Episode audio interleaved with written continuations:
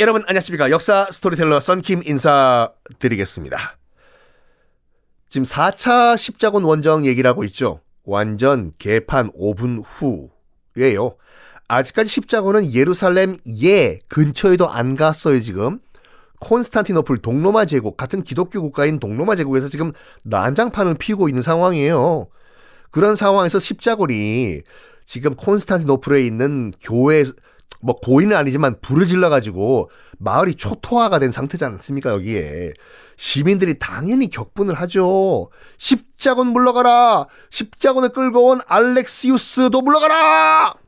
하니까 이 청년 황제 알렉시우스 두려움에 떨면서 황궁 밑에 지하실로 대피를 합니다. 황제폐야! 황제 폐하! 이쪽으로 지하실로 내려주십시오 황제 폐하 지하실로 내려가면 시민들이 나를 못 찾겠지. 지하실 문을 열어라. 네. 문 닫아라. 따당. 근데 이 지하실로 인도한 사람이 누구냐였냐면 무르주 풀로스 안 외우셔도 돼요. 무르주 풀로스라는 경호 무사였어요. 황제의 경호 무사. 근데 이 경호 무사, 경호인이, 이 경호 무사가 왜 황제를 지하실로 끌고 내려왔나?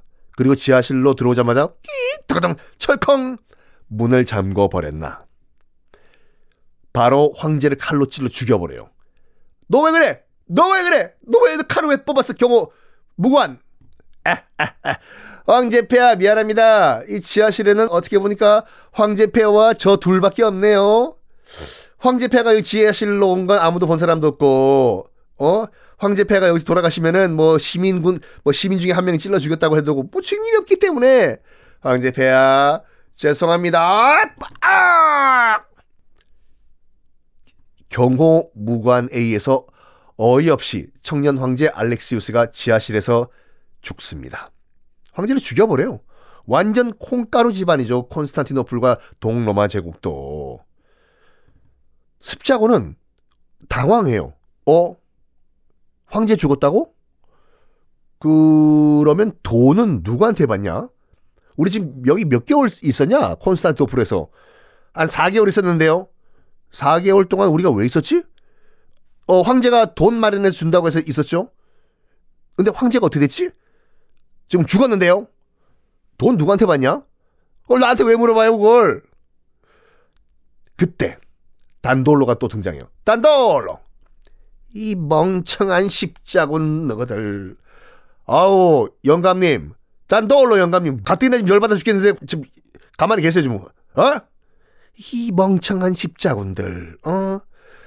야, 지금 어? 황제를 찔러 죽인 찔러 죽였다고 우리가 의심을 하고 있는 그 경호 무관이 지가 지금 황제가 됐잖아, 지가. 어? 지가 황제가 될 자격이 있냐? 없지. 어. 지가 뭔데? 경호원 아니 경호원. 명분이 없잖아. 그러니까 이 단돌로 말 좀 들어라 이 무식한 십자군들아. 저 무관 끌어내리고 어? 너희들 명분 좋아하잖아 명분. 너희들 그냥 십자군 중에 한 명이 새 황제 돼. 그냥 콘스탄티노플 동로마 제국을 너희들이 먹어버리란 말이야. 어? 안 그래? 맞는 말이거든요? 그래?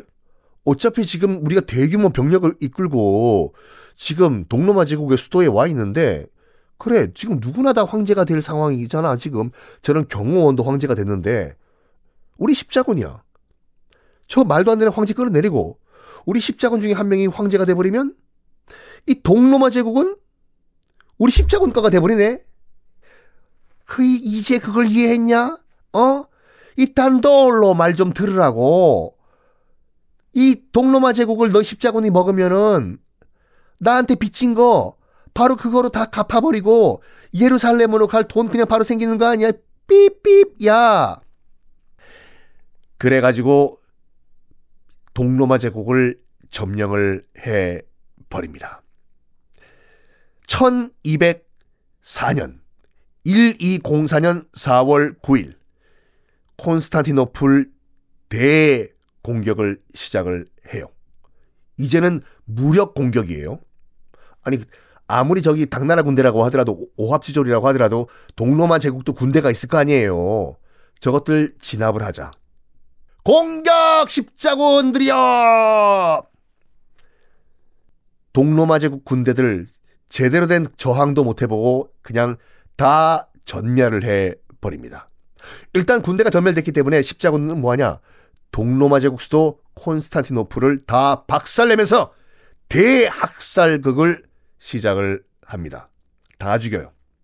같은 기독교인들, 동로마 제국 수도 콘스탄티노플 주민들을 대학살을 해 버립니다.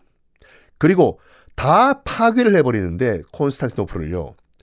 동로마 제국의 수도 그리스 정교의 중심지 여기가 같은 기독교인들에 의해 가지고 철저하게 파괴가 돼요.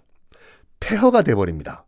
1204년 그 화려했던 동로마 제국 그 화려했던 동로마 제국이 같은 기독교인들에 의해 가지고 1204년에 멸망을. 로마 제국의 그런 명맥을 쭉 이어왔던 동로마 제국. 같은 기독교 국가예요. 동로마 제국은 어떻게 멸망을 했냐면 같은 기독교인들인 십자군에 의해서 1204년에 동로마 제국이 멸망을 합니다. 그리고 그 화려했던 그리스 문명, 그 유적들, 성당들, 그리스 정교의 성당들은 정말 아름답거든요. 다 파괴를 해 버립니다. 그리스 정교의 저 교회들 저거 무늬만 기독교지 기독교 아니야. 우리 카톨릭만 진짜 예수님의 교회야.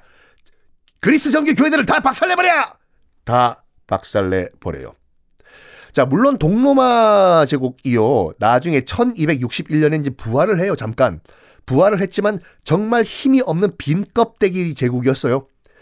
겨우 겨우 겨우 명맥을 이어가다가 1453년에 이제 이슬람에 의해서 완전 멸망을 하거든요. 동로마 제국이. 근데 그건 정말 껍데기뿐이었던 동로마 제국이고 우리가 알고 있는 정말 강력했던 로마의 명맥을 이었던 실질적인 동로마 제국은 1204년에 같은 기독교인들인 십자군에 의해서 멸망을 합니다. 자, 그리고 그 이후에 그리스 정교와 카톨릭은 완전 원수가 됩니다. 요즘 뭐 요즘은 그 이런 게안 나, 뉴스가 안 나오는데 가끔씩 가끔씩 이제 교황이 뭐 카톨릭의 교황이 그리스 정교에 가가지고 묵었던 원한을 서로 풀자 해서 악수를 나누는 장면이 가끔씩 등장을 해요. 아니 두 종교가 무슨 왜 원수니? 라고 하시는 분들 이것 때문에 원수가 된 거예요. 1204년에 교황의 명령으로 출발했던 십자군이 그리스 정교를 박살내버렸거든요. 철천지 원수가 돼요. 철천지 원수. 이때부터. 자! 그러면 이 십자군들은 그 뒤에 어떻게 됐을까요? 다음 시간에 공개하겠습니다.